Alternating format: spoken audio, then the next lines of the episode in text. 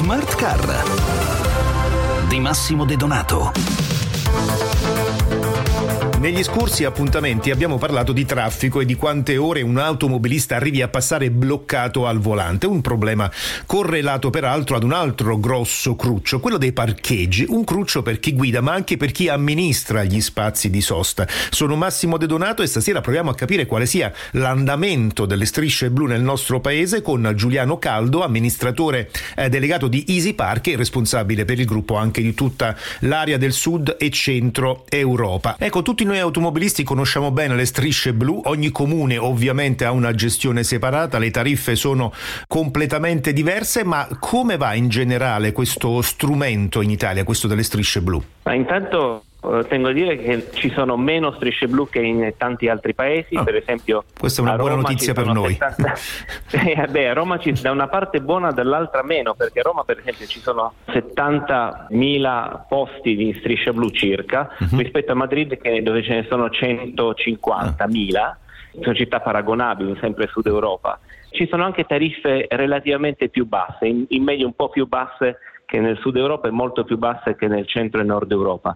Però questo significa che le strisce blu riescono a incentivare meno la mobilità, perché la striscia blu viene fatta dai comuni non per fare cassa, sicuramente guadagnano qualcosa, ma vengono, viene fatta per migliorare la mobilità, per, per dare una rotazione ai posti e noi vediamo che c'è meno rotazione in Italia, quindi le persone tendono a parcheggiare per tutta la giornata e non si trova parcheggio. Ecco, lei prima diceva che ci sono differenze tariffarie importanti con il centro Europa, per esempio rispetto alla Germania e alla Francia, quali sono queste differenze? Beh, per esempio a Roma eh, il software costa circa un euro l'ora, a Milano circa due.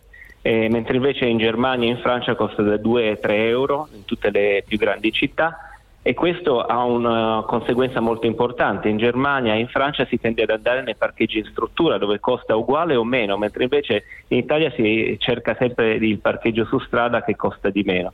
Quindi alla fine in Germania ci sono molte più macchine che vanno nei parcheggi in struttura e le strade sono più libere da macchine. Mm. Certo. Ecco, lei prima diceva i comuni non fanno cassa con i parcheggi, in realtà guadagnano ovviamente i comuni dalle strisce blu. Quanto può arrivare a incidere sulle casse di un'amministrazione comunale la gestione dei parcheggi? Ma questo è un po' difficile da dire, dipende molto dai comuni. Diciamo che quello che succede nei grandi comuni è che spesso la sosta tende a essere una fonte di, di ricavi, mentre invece la mobilità tende a essere una fonte di perdite, perché in molti comuni con i biglietti de, degli autobus non si riesce a pagare la mobilità. Quindi la sosta serve anche in qualche modo a finanziare una migliore mobilità su degli autobus delle metropolitane. Abbiamo assistito in questi ultimi anni anche ad una digitalizzazione di questo tipo di soste, ormai si può pagare con svariate app oltre che con i classici parchimetri. Ecco, dove sta andando eh, questa evoluzione eh, digitale e tecnologica del sistema dei parcheggi? C'è da dire che la tecnologia non serve a niente se non dà dei vantaggi concreti alle persone. Mm ci sta andando molto velocemente perché questa digitalizzazione nella sosta porta dei grossi vantaggi. Molto velocemente significa che stiamo crescendo, l'uso delle app cresce del 50% l'anno in Italia e siamo arrivati a oltre circa il 20% delle soste su strada pagate con app di sosta, EasyPark o altre app.